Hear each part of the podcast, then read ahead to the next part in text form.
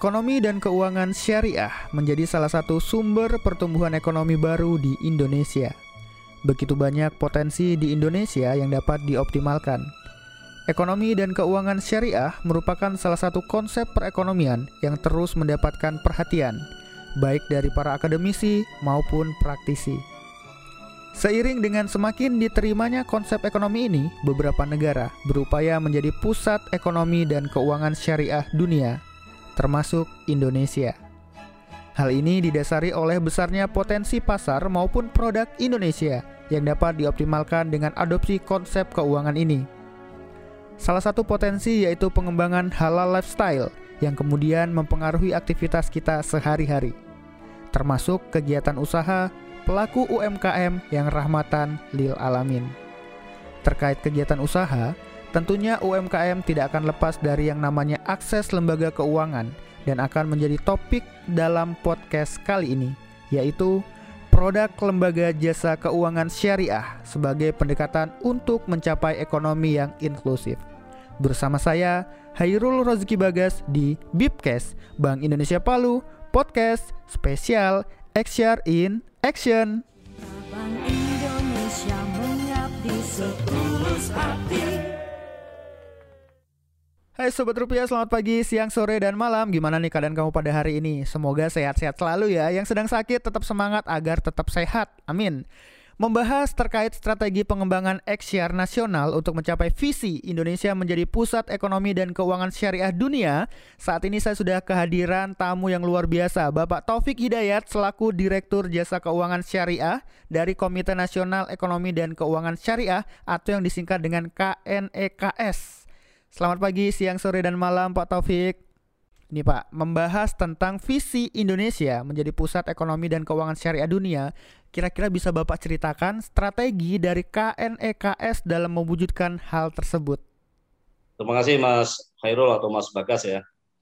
Eh, rekan sekalian, Bapak Ibu sekalian, yang saya hormati para, para pemirsa dan juga para apa namanya partisipan uh, di podcast ini yang kami hormati semuanya. Mudah-mudahan semuanya kita selalu diberikan kesehatan, sehat walafiat, sehingga kita bisa menunaikan semua kegiatan kita. Nah, sesuai dengan pertanyaan tadi, Mas Bagas, sesuai dengan peraturan uh, Presiden nomor 28 uh, tahun 2020. Sebelumnya memang namanya bukan KNKS, tapi namanya KNKS ya, Komite uh, Nasional Keuangan Syariah. Sekarang menjadi Komite Nasional Keuangan Syariah, Ekonomi Keuangan Syariah atau KNK. Jadi ada penguatan dan juga apa namanya eh, perluasan di dalam satu boksi daripada KNKS. Nah, mandat utamanya adalah untuk mempercepat, memperluas dan juga memperbesar kontribusi uh, sektor ekonomi dan keuangan syariah dalam pembangunan nasional, tentunya ya dalam bingkai pembangunan nasional, serta juga menjadikan Indonesia sebagai uh, global hub ekonomi dan keuangan. Ya, tadi kita bersama-sama kita ngobrol tadi bahwa tidak saja eh, tidak saja Indonesia, berbagai negara sampai Brasil, Thailand, apa namanya Jepang juga ber, apa namanya berantusias untuk menjadi negara-negara yang sebagai apa namanya uh, produsen uh, barang-barang maupun konsumsi ekspor ya halal ya itu jadi kita memang sudah on the track. Kemudian mengacu pada Master Plan Ekonomi Syariah atau MEXI tahun 2019-2024 Eh, hmm. untuk mewujudkan Indonesia yang mandiri, makmur dan juga madani untuk menjadi uh, pusat ekonomi uh, syariah ter, uh, terkemuka di dunia, maka strategi utama yang uh, dilakukan terdiri dari uh, beberapa pilar ya. Yang pertama adalah penguatan uh, rantai nilai halal, di mana kita perlu memperkuat uh, daya saing tentunya ya, competitiveness.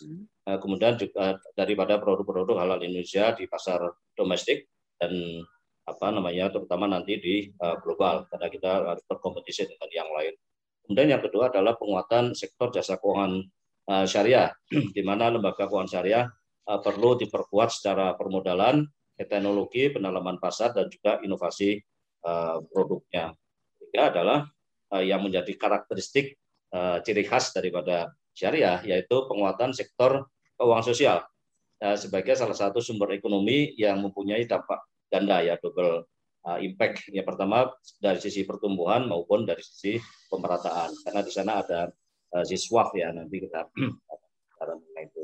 Dan dalam tahapan implementasi pengembangan ekonomi dan keuangan uh, syariah ini perlu dilakukan secara terintegrasi tentunya antara satu sektor dengan sektor yang lain sehingga uh, lebih optimal dan lebih efisien uh, untuk mendukung pembangunan ekonomi nasional. Dan hal ini uh, sesuai dengan arahan uh, Pak Presiden selaku ketua uh, KNKS dari kami sampaikan tadi bahwa ketuanya adalah Pak Presiden sendiri ini disampaikan uh, pada saat peluncuran Master Plan Ekonomi Keuangan Syariah atau MEXI uh, periode 2019-2024 pada uh, tanggal 14 Mei tahun 2019. Nah, untuk melaksanakan amanat MECI 2014 2019 2024 KNKS menurunkan menjadi rencana kerja tentunya lebih detail ya lebih detail untuk uh, menjadi rencana kerja 2020-2024 yang meliputi empat bidang yang pertama adalah uh, bidang pengembangan produk uh, industri halal. Kemudian yang kedua pengembangan industri keuangan syariah. Ketiga adalah pengembangan dana sosial syariah. Dan yang keempat adalah pengembangan dan perluasan uh, kegiatan usaha syariah. Dan tentunya hal ini semua juga di, uh, diperkuat, didukung uh, dengan adanya infrastruktur uh, pendukung ekonomi dan keuangan syariah. Termasuk di dalam adalah bagaimana legalnya, kemudian research-nya, pengembangan SDM-nya, pembuatan promosi dan sosialisasi di bidang ekonomi dan keuangan syariah. Nah, dalam melaksanakan rencana kerja tadi, KNKS melakukan tentunya fungsi organisasi, mendorong dan juga melakukan dukungan kepada berbagai kementerian maupun uh, lembaga terkait yang hmm. mempunyai inisiatif uh, dan program kerja di bidang ekonomi dan keuangan syariah. Dan ini dalam sehari-hari memang sebagai ketuanya adalah Pak Wapres sebagai ketua harian, kemudian apa namanya uh, sekretarisnya adalah Bu Menteri dan kami uh, apa namanya dari manajemen eksekutif uh, dipimpin oleh Pak Venja.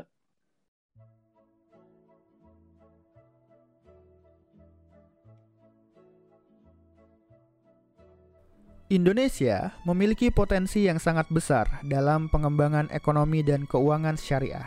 Namun, sangat disayangkan berdasarkan survei yang dilakukan sebelumnya bahwa indeks literasi ekonomi syariah secara nasional masih sangat rendah, yaitu 16,3 persen atau 16 dari 100 penduduk muslim Indonesia yang paham dengan baik terhadap ekonomi dan keuangan syariah. Oke Pak Taufik, rendahnya literasi masyarakat tersebut tentunya berdampak sekali ya terhadap rendahnya market share perbankan syariah yang pada tahun 2020 tercatat berada di angka 6,51 persen. Jadi, bagaimana nih upaya yang dilakukan oleh KNEKS dalam melihat dan mengatasi permasalahan tersebut?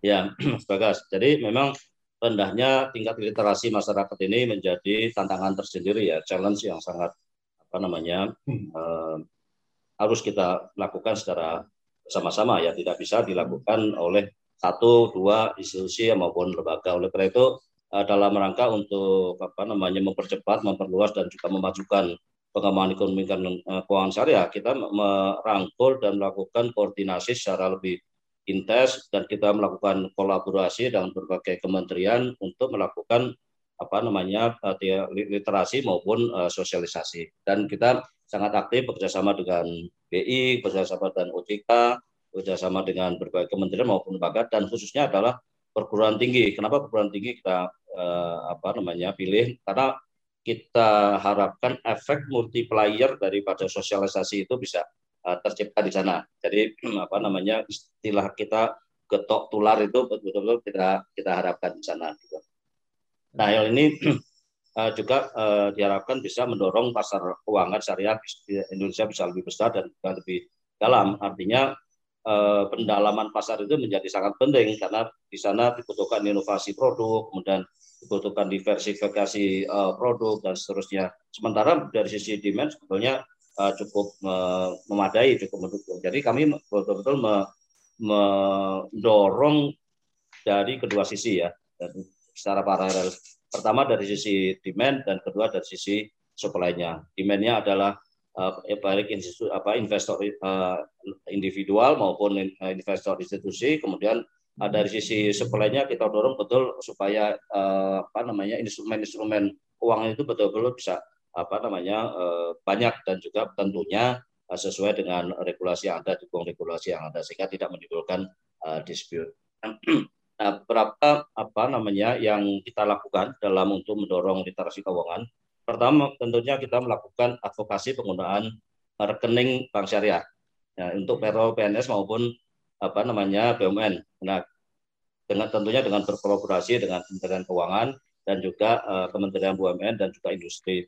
Alhamdulillah kemarin sudah baru saja uh, tahun ini ya sudah ada surat dari Kementerian BUMN kepada sekitar 111 uh, direksi BUMN supaya bisa meng, apa namanya memanfaatkan uh, payrollnya itu melalui sistem perbankan syariah. Saya kira uh, teman-teman dari BSI kemudian dari perbankan syariah yang lain juga sudah menyambut dengan sangat antusias ya.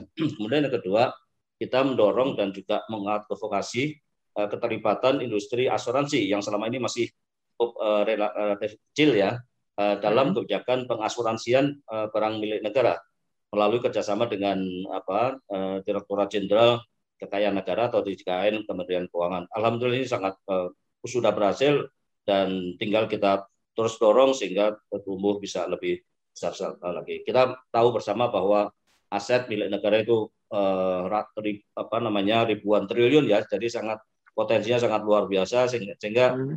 asuransinya sendiri juga harus uh, siap gitu untuk apa namanya menyambut peluang itu.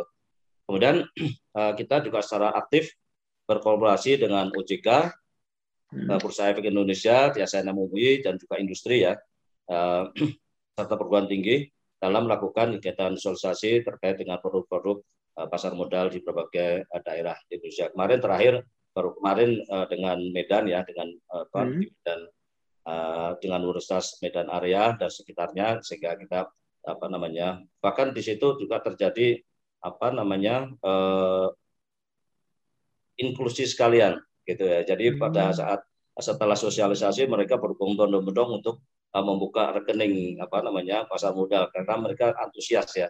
Uh, sekarang kan dengan 100 ribu rupiah bisa uh, di apa namanya menjadi investor di pasar modal ya. Jadi hmm. nggak perlu yeah. tunggu menjadi besar dulu gitu. Hmm. Nah kemudian dalam skala nasional uh, kita melalui kerjasama dengan dan dukungan dari Bank Indonesia tentunya, eh, kita sekarang sudah memiliki eh, brand ekonomi syariah seperti yang saya pakai di di apa namanya virtual background saya itu, ya itu merupakan logo yang dapat digunakan untuk menyatukan dan dan juga kebersamaan dalam seluruh kegiatan dan ter, yang terkait dengan ekonomi dan keuangan syariah Indonesia.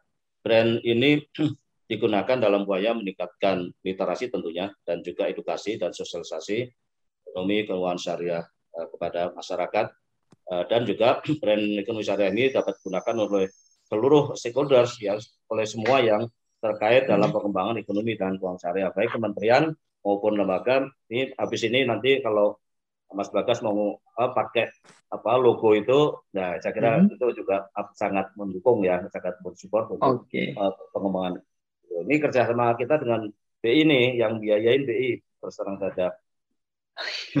uh, kemudian selain itu juga dalam rangka untuk mendukung apa uh, peningkatan literasi, KNKS hmm. uh, bekerjasama dengan Bank Indonesia sudah meluncurkan uh, buku teks beserta panduan magang atau praktek kerja uh, hmm. untuk program studi ekonomi syariah pada bulan Juni 2001 eh, yang lalu. Ini menjadi sangat penting sekali ya, di mana selama ini uh, ada sering ada keluhan bahwa uh, belum adanya link and match antara dari apa namanya di sistem pendidikan dengan industri. Oleh karena itu dengan adanya apa namanya buku-buku teks yang sudah kita kembangkan dengan bekerjasama dengan industri itu harapannya hmm. nanti setiap lulusan daripada apa namanya perguruan tinggi maupun uh, yang lainnya itu bisa langsung uh, beradaptasi dengan baik ke uh, industri. Itu kita, lakukan.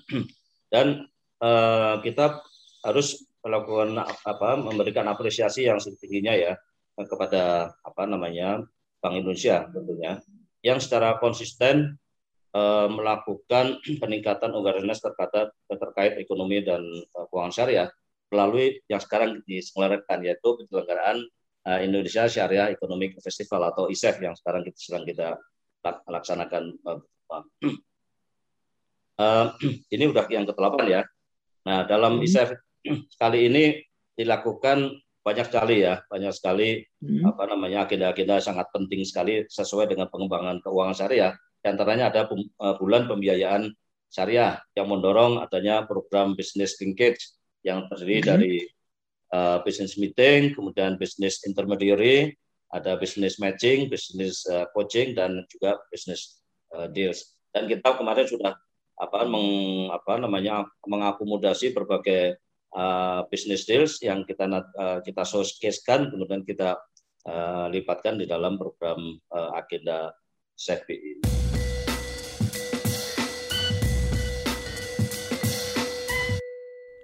Nah, selanjutnya nih Pak Taufik, bagaimana langkah pengembangan produk jasa keuangan syariah ke depannya agar dapat meningkatkan market share perbankan syariah secara nasional Apakah produk jasa keuangan syariah yang tersedia saat ini masih sesuai dengan kebutuhan masyarakat kira-kira Pak?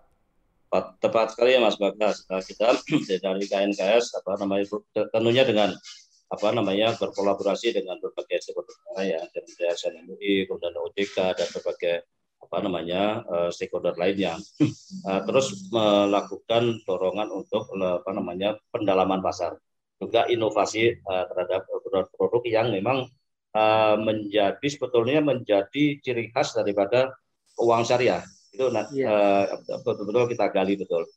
Nah mengacu mengacu kepada rencana kerja KNKS 2020-2024 fokus utama apa pengembangan industri keuangan syariah ada dua ya. Pertama adalah hmm. pada penguatan kapasitas tata kelola dan juga infrastruktur industri keuangan syariah.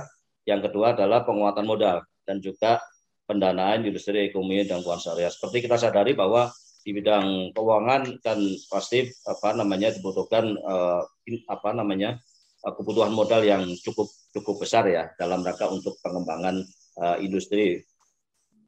Kemudian uh, untuk pengembangan produk, pendekatan uh, kita melalui kolaborasi tadi saya mengucapkan uh, adalah menggagas lainnya produk-produk uh, inovatif ya yang selama ini belum dikembangkan oleh industri atau mengalami kendala dalam implementasinya, uh, baik uh, dari sisi regulasinya, teknologi ataupun persepsi yang belum pas atau keliru mengenai pricing maupun proses yang dianggap rumit oleh masyarakat ataupun uh, pengusaha. Jadi kita terus melakukan apa namanya uh, apa namanya inovasi berbagai produk-produk itu. Nah, untuk perbankan syariah ini kebetulan bidangnya Mas Bagas sebelumnya ya.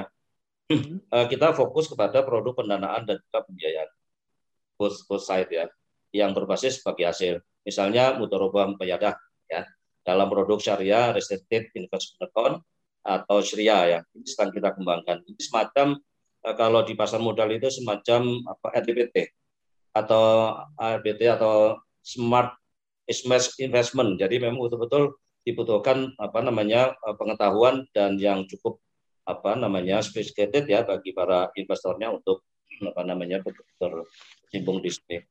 Nah, kemudian untuk sisi pembiayaan, kita juga mendorong hadirnya kerjasama pemerintah dengan badan usaha atau KPBU syariah yang ini sangat sesuai untuk pembangunan berbagai proyek infrastruktur dasar ya eh, seperti perumahan, kemudian jalan, jembatan dan juga fasilitas kesehatan yang sangat dibutuhkan eh, masyarakat. Nah, kita bekerjasama dengan Kementerian PUPR banyak sekali proyek-proyek pemerintah yang uh, bisa dan apa harusnya di, bisa di apa namanya biayai dan dikerjasamakan dengan BSI kemudian dan berbagai lembaga keuangan lainnya. Nanti di dalam apa namanya Insya Allah di dalam uh, business meeting nanti akan uh, kita kita apa propose mengenai hal itu ya. Ada beberapa yang lain. Kemudian untuk IKNB syariah eh, kita mendorong eh, kehadiran layanan syariah jaminan eh, sosial ketenagakerjaan. Ini dalam tiga ISEF tiga kali ISEF tiga tahun ISEF berturut kita dorong. Alhamdulillah ini sudah mendekati apa namanya pelaksanaan. Insya Allah tahun depan sudah bisa dilaksanakan di Aceh karena tahun depan kan dengan adanya kanun Aceh semua harus bertransformasi menjadi apa namanya syariah. Alhamdulillah eh, TV Jamsosek sebagai penyelenggara sudah siap. Nah, manfaat daripada apa namanya uh, skema layanan syariah ini ini sebagai juga untuk mendukung alternatif dan diversifikasi produk bagi BP Samsosek ya dan juga akses layanan yang berbasis syariah sesuai dengan kebutuhan masyarakat dengan berdasarkan prinsip kepada universalitas dan juga inklusivitas itu dua apa namanya eh, asas yang memang uh, dianut juga oleh dalam pengembangan ekonomi dan keuangan syariah. Nah, inisiatif ini diharapkan diharapkan uh, bermanfaat pada both side juga ya. Dari sisi PP Jam Soseknya itu di, bisa dimanfaatkan untuk perluasan kepesertaan ya karena hmm. selama ini banyak sekali orang yang apa menjadi potensial customer member gitu tapi mereka belum bersedia karena menunggu yang syariah. Ya, pas ini apa namanya uh, dengan ada skema syariah ini menjadi jawaban ya. Kemudian yang kedua tentunya apa namanya mendukung penguatan ekosistem nilai rantai rantai nilai halal ya melalui optimalisasi dana-dana jangka panjang karena dana pensiun, asuransi merupakan dana-dana jangka panjang. Selain itu kita juga mendorong pengembangan industri asuransi ya syariah dan sosialisasi kepada pemangku kepentingan terkait. Nah, sampai saat ini kita juga sudah meng, apa, mendorong pengembangan dana pensiun. Yang sebelumnya dana pensiun itu yang syariah ada satu yaitu DPLK DPLK. Nah, sekarang ada tambahan tiga yaitu tiganya BPPK yang memang di bawah uh, lingkup uh, eh, PP Muhammadiyah semuanya. Bahkan uh, sekarang di BI sendiri TPNB sudah punya unit syariah. Saya juga baru uh, baru dengan alhamdulillah selamat untuk untuk BI ya mudah-mudahan nanti bisa lebih uh, apa namanya besar lagi. Hmm. Nah sementara untuk yang pasar uh, modal uh, syariah kita terus mendorong terbitnya beberapa instrumen pendanaan dan juga investasi seperti suku daerah ya. Ini suku daerah kan sepertinya dengan adanya undang-undang otonomi daerah tahun 1999 itu 21 eh, tahun ya, tapi belum ada output maupun eh, produk. Kita dorong terus supaya apa namanya uh, ada beberapa daerah yang memang sangat potensial untuk men issuing suku daerah ini. Ini sangat bermanfaat selain untuk memperbesar pasar modal itu sendiri, ini sangat bermanfaat sebagai sumber pendanaan bagi daerah untuk membiayai pembangunan daerahnya. Kemudian berikutnya kita juga suku korporasi kita terus kita dorong. Kita selama ini paham bahwa dari apa sebagian besar uh, apa namanya sukuk yang ada ya outstanding di market itu sebagian besar adalah uh, SBSN yang dikeluarkan oleh pemerintah. Sementara yang yang suku korporasi itu relatif kecil ya, sehingga uh, likuiditas di market, terutama di secondary market ya, itu memang uh, belum apa namanya sebagaimana yang uh, diharapkan. Oleh itu, oleh karena itu kita dorong supaya perusahaan uh, BUMN maupun swasta uh, terus untuk terus bisa melakukan apa issuing daripada uh, op, apa namanya suku korporasi tadi. Nah, salah satu upaya kita meningkatkan apa namanya eh, perbesaran daripada sukuk ya modal. Eh, pada tanggal 15 Juli yang lalu kita mengadakan uh, International Conference tentang pasar modal syariah.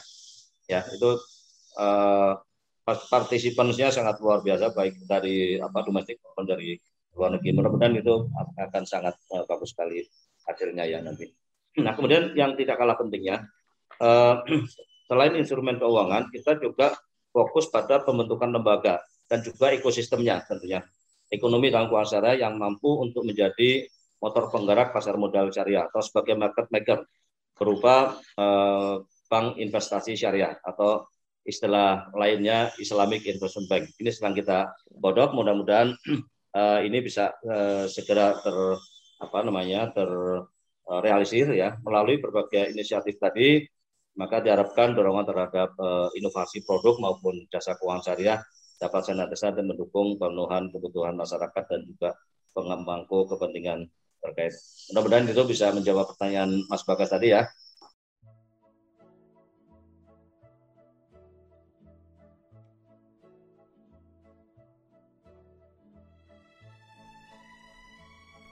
Dalam upaya pengembangan XR di Indonesia, KNEKS mempunyai 16 anggota komite, yang salah satunya yaitu Bank Indonesia. Melalui kolaborasi dan sinergi mendukung tercapainya visi menjadi pusat ekonomi dan keuangan syariah dunia. Selanjutnya, Bapak Muhammad Abdul Majid Ikram selaku Kepala Kantor Perwakilan Bank Indonesia Provinsi Sulawesi Tengah akan membahas terkait potensi pengembangan ekonomi dan keuangan syariah saat ini dan dukungan Bank Indonesia. Baik Pak Majid, terima kasih keluangan waktunya untuk dapat bergabung di Bipcast Special Edisi XR in Action. Gimana kabarnya hari ini Pak? Alhamdulillahirobbilalamin. Salam sehat untuk kita semua. Amin. Semoga selalu sehat dan dalam lindungan Allah Subhanahu Wa Taala Pak ya. ya. Amin ya robbal alamin. Dan semoga pendidikan Bapak juga lancar Pak ya sampai amin, akhir nanti. Amin ya alamin. Penuh tantangan dan saya suka kok. Oke siap Pak. Baik Pak, ini terkait potensi pengembangan ekonomi dan keuangan syariah di Indonesia atau yang biasa kita kenal dengan XR, mungkin boleh diceritakan nih Pak sedikit perihal latar belakang pengembangan XR di Indonesia dan posisi Indonesia itu sendiri dalam XR global. Ya, pengembangan XR di Indonesia adalah dalam rangka mendukung visi menjadi pusat ekonomi dan keuangan syariah dan posisi Indonesia dalam XR global ini yang terus membaik. Saat ini kita berada di top 10 pada mm -hmm. 2020. Kalau kita perhatikan di beberapa peringkat XR global seperti mm -hmm. di halal food, kita mm -hmm. juga sudah termasuk yang terbaik berada di peringkat 4. Okay. Kemudian di sisi keuangan Islamic finance kita berada di posisi ke-6 dari seluruh eh, negara-negara mm -hmm. uh, uh, Islam. Kemudian untuk uh, traveling yang sangat friendly terhadap mm -hmm. uh, Islam apa uh, syariah mm -hmm. itu kita juga berada di tingkat uh, keenam. Kemudian okay. juga produk-produk uh, kimia, farmasi itu juga di keenam. Jadi sebenarnya sudah sangat baik ini, ini posisi kita dan kita akan coba terus tingkatkan. Oke Pak Majid, berarti uh, posisi Indonesia itu sendiri sebenarnya sudah posisi yang baik Pak ya. Iya. Tadi ada nomor 4 untuk kategori halal food, halal food ya. kemudian Islamic finance, mm -hmm. kemudian uh, traveling yang sangat friendly, kemudian okay. juga untuk farmasi dan obat-obatan, rekreasi itu kita berada di posisi termasuk enam besar. Oke, dengan kapasitas kita Indonesia itu sudah lumayan bukan lumayan ya sudah luar biasa sudah sekali Pak ya bagus. tahun 2020 Makanya ya terus kita tingkatkan. Oke baik semoga tahun 2021 ini akan menjadi berita yang lebih baik lagi Amin. terkait dengan, dengan ekonomi syariah di dunia Pak ya. Iya.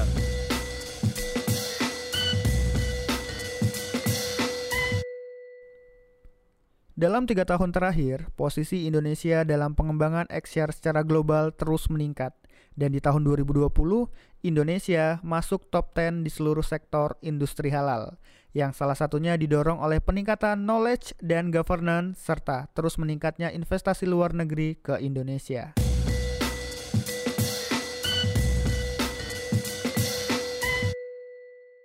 Oke Pak Majid, dengan dapatan Indonesia masuk top 10 tahun 2020 itu tentunya tidak lepas dari peran Bank Indonesia otoritas dan juga seluruh stakeholder terkait. Kira-kira boleh diceritakan nggak nih Pak terkait bagaimana dukungan Bank Indonesia dalam pengembangan XR secara nasional dan juga di daerah itu sendiri? Ya, jadi peran Bank Indonesia kita sebut uh, dengan AIR, hmm. AIR. Oke. Okay. Uh, apa itu AIR? Yang pertama sebagai akselerator ya, hmm. untuk mempercepat kemudian juga sebagai regulator, iya. nah, sebagai yang menyusun kebijakan-kebijakan dan tentunya inisiator. Jadi hmm. kita juga nanti akan uh, berinisiasi terkait di program. Uh, kemudian yang dilakukan oleh Bank Indonesia terdapat tiga strategi utama dalam okay. hal pengembangan ekonomi syariah ini, yaitu -hmm. yang pertama pemberdayaan ekonomi syariah, -hmm kedua pendalaman pasar keuangan syariah, okay. dan yang ketiga penguatan riset dan edukasi untuk meningkatkan literasi. Nah, okay. mungkin secara singkat bisa saya berikan uh, gambaran hmm. apa sih masing-masing dari pilar itu. Apa yang iya. dilakukan yeah. oleh Bank Indonesia uh, terkait dengan tiga pilar itu. Okay. Yang pertama terkait pemberdayaan ekonomi syariah. Kita hmm. akan terus mencoba uh, meningkatkan uh, halal value chain program. Okay. Nah, kemudian kita juga ingin memperkuat uh, kelembagaan hmm. dan tentunya yang ini juga tidak kalah penting. Kita hmm. harus bisa memperkuat dukungan infrastrukturnya ya, okay. untuk ekonomi syariah ini. Mm-hmm. Nah, kemudian dikaitkan dengan pendalaman pasar keuangan, apa yang akan kita lakukan? Mm-hmm. Nah, kita akan mem, uh, terus uh, mempertajam regulasinya, mm-hmm. kemudian juga infrastrukturnya kita uh, uh, perkuat juga, yeah. instrumennya kita melakukan pendalaman, nanti mm-hmm. ada beberapa sukuk dan lainnya, kemudian juga uh, kelembagaannya juga kita perkuat. Nah kalau okay. terkait dengan riset, nah ini yang mm-hmm. harus kita semakin tingkatkan nih, yeah. riset dan asesmennya, edukasi karena mm-hmm. literasi ini juga mungkin belum uh, uh, belum terlalu kuat ya. Jadi mm-hmm. sehingga kita harus bisa semakin meningkatkan kesadaran masyarakat, awareness masyarakat dan tentunya kelembagaan. Ini uh, upaya-upaya akan dilakukan oleh Bank Indonesia uh, terkait dengan pilar air tadi. Oke, sebenarnya yang paling penting adalah penguatan riset dan edukasi untuk meningkatkan literasi, Pak ya. Iya, betul. Biar pemahaman ya, masyarakat tuh lebih dalam betul. lagi. Betul. Jadi biar masyarakat semakin aware. Pada pada prinsipnya sebenarnya mm -hmm. masyarakat sih sudah melaksanakan ya, tapi yeah. mungkin dia belum sadar aja bahwa apa yang dia lakukan ini sebenarnya dalam kaitannya dengan uh, tadi uh, pemberdayaan, mm -hmm. kemudian dia juga uh, uh, apa namanya ikut di dalam pembiayaan mm -hmm. uh, syariah seperti itu. Oke, itu sudah mendukung tentunya Pak ya untuk XR itu sendiri. Iya, betul.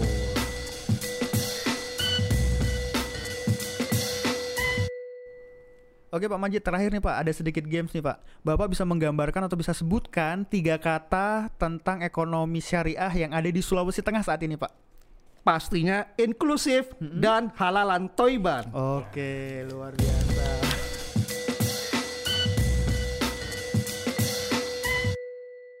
Nah, untuk melengkapi keseruan podcast kali ini, kita akan ngobrol juga bersama Bapak Wawan Purwantoro selaku manajer area Bank Syariah Indonesia Sulawesi Tengah.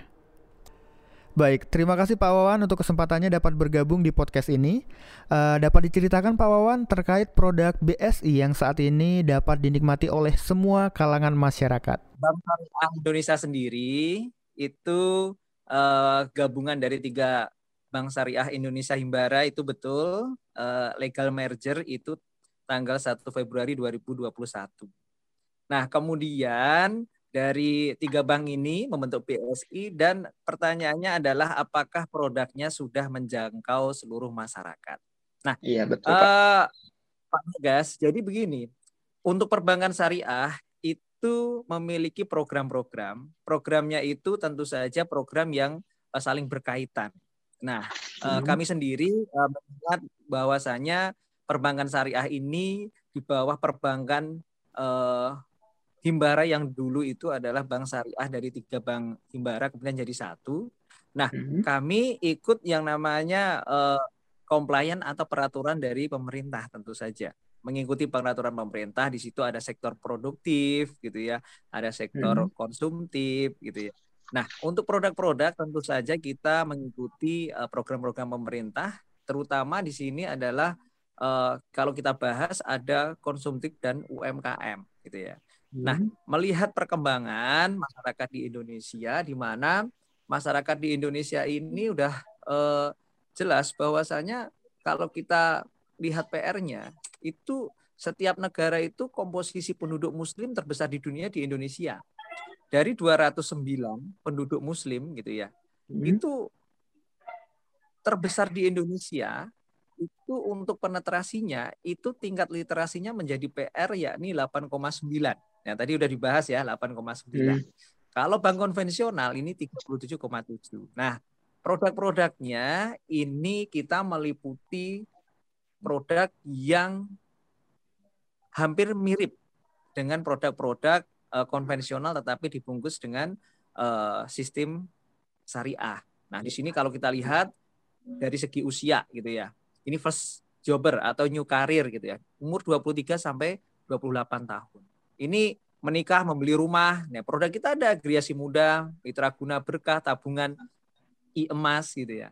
Keluarga muda 28 sampai 35 tahun, keperluannya membeli mobil, perencanaan pendidikan anak, perencanaan haji dan umroh, produknya ada auto berkah, kemudian hasanahkat, terus kemudian tabungan pendidikan, tabungan haji, terus kemudian ada keluarga mapan atau middle manager 36 sampai dengan 45 tahun. Ada renovasi rumah, investasi untuk menambah aset, perencanaan pendidikan, ada gria, tutup, dana syariah gitu ya. Terus puncak hmm. karir 46 sampai 55 tahun, di sini ada investasi, menambah pendapatan, persiapan masa pensiun gitu ya. Ada gria refinancing katakanlah mau merenov atau menambah terus kemudian ada layanan priority banking terus kemudian ada proteksi nah hari tua hmm. pensiun itu ada tabungan pensiunan, bisa diakses di seluruh ATM. Terus kemudian ada pembiayaan pensiun. Nah, itu kalau kita lihat dari sisi uh, usia dan kebutuhan masyarakat. Nah, di sisi produktif gitu ya, kami uh, memperhatikan uh, bagaimana peraturan pemerintah khusus, khususnya di UMKM. Nah, saat ini pun gitu ya, kami dari hari ke hari ini membahas mengenai small medium enterprise, terus kemudian pembiayaan di atasnya katakanlah komersial gitu ya corporate, sektor produk kami uh, mengikuti pemerintah bahwasanya awalnya uh, 20% akan dinaikkan menjadi 30% sektor UMKM. Nah, itu kami dari Bank Syariah mendukung program pemerintah dan kami uh, hadir di situ dengan berbagai akad tentu saja ada murabah, musarokah, mudarobah dan lain hmm. sebagainya.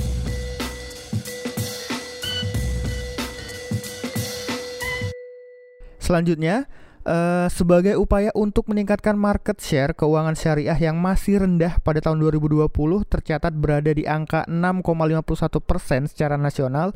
Tentunya masyarakat harus mengetahui manfaat yang diperoleh. Nah, mohon diceritakan Pak Wawan manfaat apa yang dapat dirasakan oleh masyarakat jika menggunakan produk lembaga keuangan syariah. Jadi ini dulu ya uh, mengenai data ya penetrasi memang betul penetrasi untuk di Indonesia ini masih 6,3, 6,2, 6,5. Itu memang betul penetrasi ya. Kita ngomong penetrasi yeah. oh, iya, kalau betul. kita uh, ngomong negara. Tadi Saudi Arabia penetrasi 63 persen, Brunei 57 persen, terus kemudian Kuwait itu 49 persen, Malaysia 29 hmm. persen. Nah, Uni Emirat Arab itu 24, Indonesia 6 persen. Nah, terus kemudian literasi syariah itu 8,9 persen. Nah. Apa yang uh, dirasakan masyarakat, bagaimana aksesnya terhadap uh, produk-produk di bank syariah. Tentu saja kami uh, untuk bank syariah gitu ya, ini memiliki produk-produk di mana produk itu bisa dinikmati hampir semua produk ada di bank syariah. Nah, hmm. katakanlah untuk akses sendiri gitu ya. Ini kita uh, solusi syariah untuk segala transaksi. Nah, kemarin uh, kita sudah bahas mengenai kerjasama dengan kementerian, terus kemudian dengan BUMN. Jadi eh, alhamdulillah eh, pemerintah mendukung sekali untuk produk-produk perbankan syariah. Nah, eh, di antaranya adalah solusi tabungan syariah. Nah, tabungan di sini eh, sangat bervariatif dan sangat kompetitif. Tabungan wadiah itu tidak ada biayanya karena akadnya hmm. titipan. Tabungan haji, terus kemudian solusi transaksi untuk digital banking. Nah, digital banking di sini ada juga kartu pembiayaan ada sanah card gitu ya. Nah, terus kemudian di sini solusi kebutuhan konsumsi, solusi kebutuhan e, berbagai usia tadi bisa diakses e, ke seluruh masyarakat. Dan masyarakat pun saat ini kalau kita lihat untuk aksesnya memang saat ini kita dibutuhkan e, PR ya. Artinya di sini banyak sekali PR dari perbankan syariah mengenai setelah literasi kita adalah inklusi gitu ya. Jadi bahwasanya inklusi mengenai cabang-cabang ataupun akses infrastruktur itu memang sangat jauh sekali. Kita lihat nih, outlet per satu juta penduduk, per satu juta ya. Perbankan hmm. konvensional itu per 105 gitu ya. Perbankan syariah ada 9. Ini secara infrastruktur, tapi kita kalau ngomong digitalisasi gitu ya. Itu kita akan mengejar di situ gitu. Karena apa? Kalau kita lihat total penduduk 270 juta. Outlet hmm. perbankan nasional itu 30.733. Outlet perbankan syariah itu 2,2426. Kalau persentasenya terhadap total seluruh layanan itu 7,9 persen. Nah, itu hmm. kita lihat tingkat inklusi konvensional 75,3 persen, syariah 9,1. Hmm. Ya, berarti kita apa? Terhadap perbandingan ini terhadap inklusi itu kita untuk syariahnya itu yang menggambarkan dari uh, penggambaran tadi. Setiap satu juta penduduk, perbankan hmm. konvensional 105, kita hanya 9 gitu ya. Tapi begini, hmm. ini ada hal yang menarik ketika era digital ya. Era digital itu hmm. kita udah mindset digital. Kebiasaan kita digital. Terus kemudian hmm. teman-teman gitu ya, memasuki era uh, usia produktif ini di akan akan didominasi oleh milenial gitu ya. Itu hmm. kesempatan hmm. bahwasanya kami memiliki produk yang namanya BSI Mobile. Nah, super hmm. apps, nah ini bisa mengakses. Yang pertama adalah finansial. Layanan kami di BSI Mobile ini adalah layanan finansial. Yang kedua adalah sebagai sahabat sosial. Setelah sahabat finansial ada sahabat sosial yakni kita bisa melakukan zakat, infak, sodakoh, bahkan wakaf hmm. gitu ya. Itu langsung di situ sosial. Terus kemudian ada sahabat spiritual gitu ya. Sahabat spiritual ini di situ ada akses-akses untuk jadwal sholat, terus masjid terdekat. Bahkan kalau di luar negeri kita ada masjid apa, terus kemudian arah kiblat, terus kemudian ada hikmah, terus kemudian ada uh, Asmaul Husna, terus kemudian ada sunah-sunah dan sebagainya. Ini uh, terobosan-terobosan ini dan kemudahan-kemudahan BSI Mobile ini menurut saya uh, memiliki uh, momentum yang pas. Karena apa? Uh, terus terang saya memiliki beberapa uh, mobile ya, beberapa bank gitu ya. Ini hmm. uh, saat ini kalau kita dibandingkan gitu ya, oh kita mau beli apa? Akses ke belanja-belanja seperti uh, kita nyebut aja ya, OVO, GoPay dan sebagainya itu ada semua gitu, top up dan hmm. sebagainya Bahkan uh, kami pun dengan teknologi yang terbaru ini uh, semuanya ada di genggaman, bahkan nilai tambahnya tidak ada di bank lain itu adalah sahabat sosial dan sahabat spiritual tadi. Itu hampir-hampir oh, uh, uh, nah ini kami bisa langsung langsung memilih oh, ini mau ditumbangkan ke mana, mau disedekahkan ke mana, mau diwakafkan ke mana gitu ya.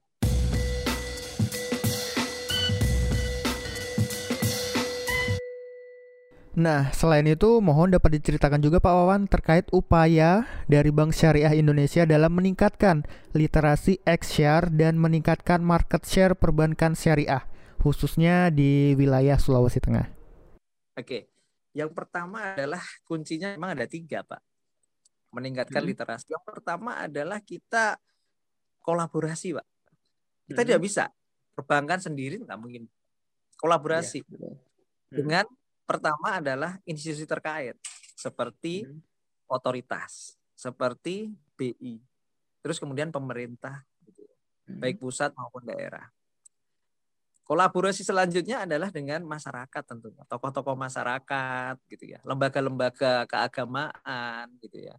Terus kemudian komunitas-komunitas, terus kemudian kegiatan-kegiatan yang berkaitan dengan kegiatan sosial. Itu kita harus kolaborasi. Yang kedua adalah sinergi, Pak. Hmm. Program-program itu pasti banyak.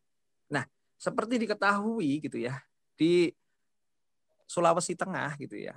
Itu hmm. saat ini kita lihat program-program dari pemerintahan, program-program dari institusi, program-program dari uh, belanja negara.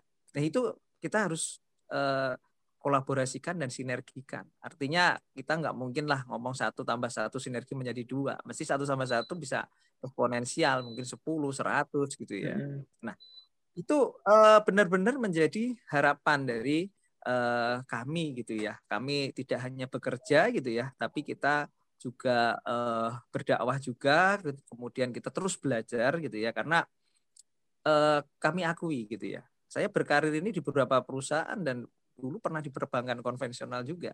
Hmm. Ketika saya merasakan hero di perbankan syariah gitu, itu semangatnya itu nggak pernah berhenti gitu. Terutama pertama adalah untuk belajar, yang kedua adalah bagaimana perekonomian syariah itu bisa melewati masa-masa susah, masa pandemi hmm. saat ini. Ini pertumbuhan perbankan syariah macam gitu. Hmm. Nah ini uh, kami juga merasakan ini artinya resilience uh, di era pandemi gitu terus membukukan pertumbuhan yang uh, alhamdulillah gitu ya. Terus kemudian uh, tadi yang ketiga adalah hmm. inovasi pak, kolaborasi sinergi dan inovasi.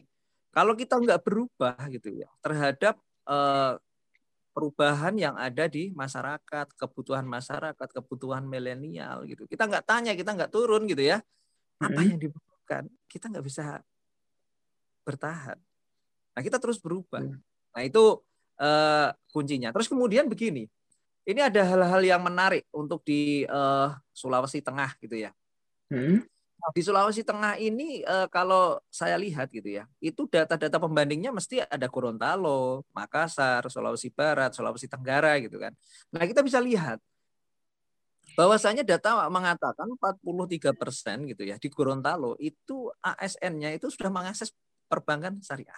Nah itu memang beda karena memang demografinya memang beda di Gorontalo dengan di sini gitu. Tapi begini, Masyarakatnya uh, saat saat ini gitu ya di Sulawesi Tengah gitu ya itu memiliki keinginan gitu ya untuk uh, terus mengakses perbankan syariah itu sebenarnya adalah alasan utamanya adalah kita tidak mungkin hanya ngomong oh masalah syariah.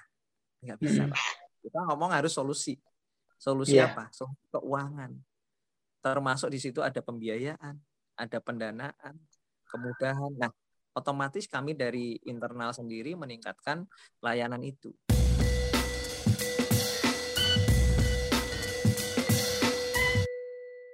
Oke Pak Wawan, kemudian mungkin Bapak bisa sharing juga nih terkait dengan kriteria pelaku usaha yang biasanya dilirik untuk disupport pembiayaan oleh perbankan syariah.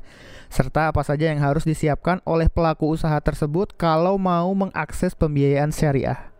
Ya, jadi begini, untuk UMKM itu uh, memang menjadi uh, tulang punggung negara gitu ya. Kemudian dari perbankan syariah ini sangat mendukung untuk uh, mengembangkan UMKM. Yang pertama adalah kita tingkatannya ada uh, mikro gitu ya.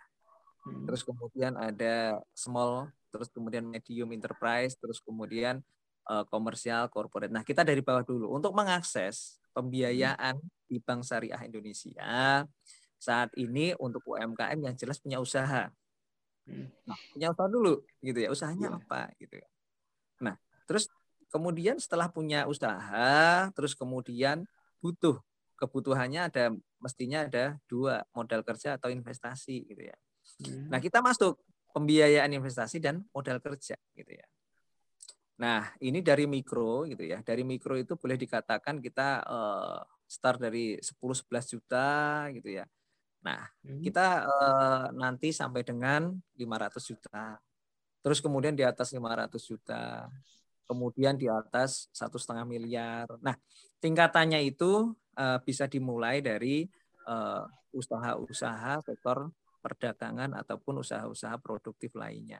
Kalau uh, saya melihat sekilas ya, saya melihatnya hanya data, bukan belum melihat secara nyata karena saya baru dua hari di sini gitu ya. Hmm. Bahwasanya di Sulawesi Tengah ini untuk iklim uh, usaha UMKM gitu ya, itu uh, bagus gitu ya, bagus Nah, di sini sinergi juga gitu ya, sinergi juga dengan pelaku-pelaku usaha ini untuk meningkatkan uh, kapasitas. Jadi uh, usaha-usaha ini meningkatkan kapasitas tentu saja di sini bankable terus kemudian kita bantu juga untuk yang belum bankable menjadi bankable gitu ya. Kita juga kerjasama, kerjasama katakanlah dengan koperasi gitu ya, dengan pembiayaan bisa sampai hanya satu juta gitu kan. Terus kemudian kita kerjasama dengan BPRS gitu ya. Terus kemudian hmm. kita kerjasama juga dengan sektor produktif pertanian lainnya di mana uh, itu untuk mendukung perekonomian. Begitu. Wah, ternyata sangat banyak nih produk jasa keuangan syariah yang dapat dimanfaatkan oleh masyarakat dan menjadi penyeimbang sistem konvensional saat ini. Dan hal itu tentunya sesuai dengan tagline-nya yaitu kebaikan untuk semua. Yang dipilih sebagai brand ekonomi syariah sebab sistem XR yang bersifat inklusif dapat dirasakan oleh semua kalangan masyarakat tanpa terkecuali. Oke Sobat Rupiah demikianlah Bipcast edisi spesial X-Share in Action kali ini. Kita tadi sudah ngobrol bersama perwakilan dari Komite Nasional Ekonomi dan Keuangan Syariah. Ada juga perwakilan Bank Indonesia Provinsi Sulawesi Tengah. Kemudian ada juga dari BSI wilayah Sulawesi Tengah. Semoga bermanfaat untuk kita semua menambah pengetahuan kita tentang ekonomi syariah. Tapi selain itu, kamu juga bisa mendengarkan info yang menarik dari iklan yang berikut ini diproduksi spesial untuk XR in Action. Terima kasih saya Hairul Rozgi Bagas. Sampai jumpa di Bipcast lainnya. See ya.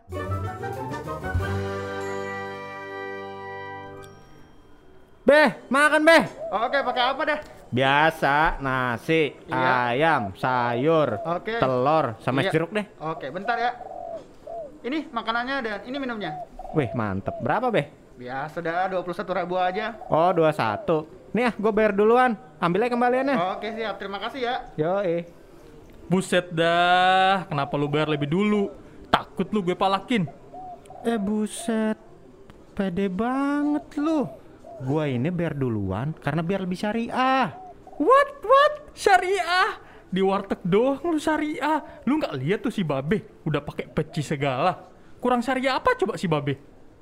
Eh, asal lu tahu ya, syariah tuh nggak cuman buat riba atau nggak riba, tapi dari kita bertransaksi itu juga nentuin.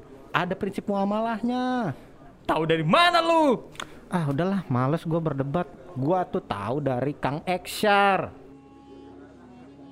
Assalamualaikum. Waalaikumsalam Kang Eksyar. Ya akhi, sesungguhnya syariah itu bukan cuma masalah produk, tapi lebih dari itu, kita perlu memperhitungkan transaksi yang muamalah. Terlebih juga harus memperhatikan bisnis conduct. Jadi ingat ya akhi, Syariah itu bukan hanya masalah makanan ya. Wassalamualaikum warahmatullahi wabarakatuh. Waalaikumsalam warahmatullahi wabarakatuh.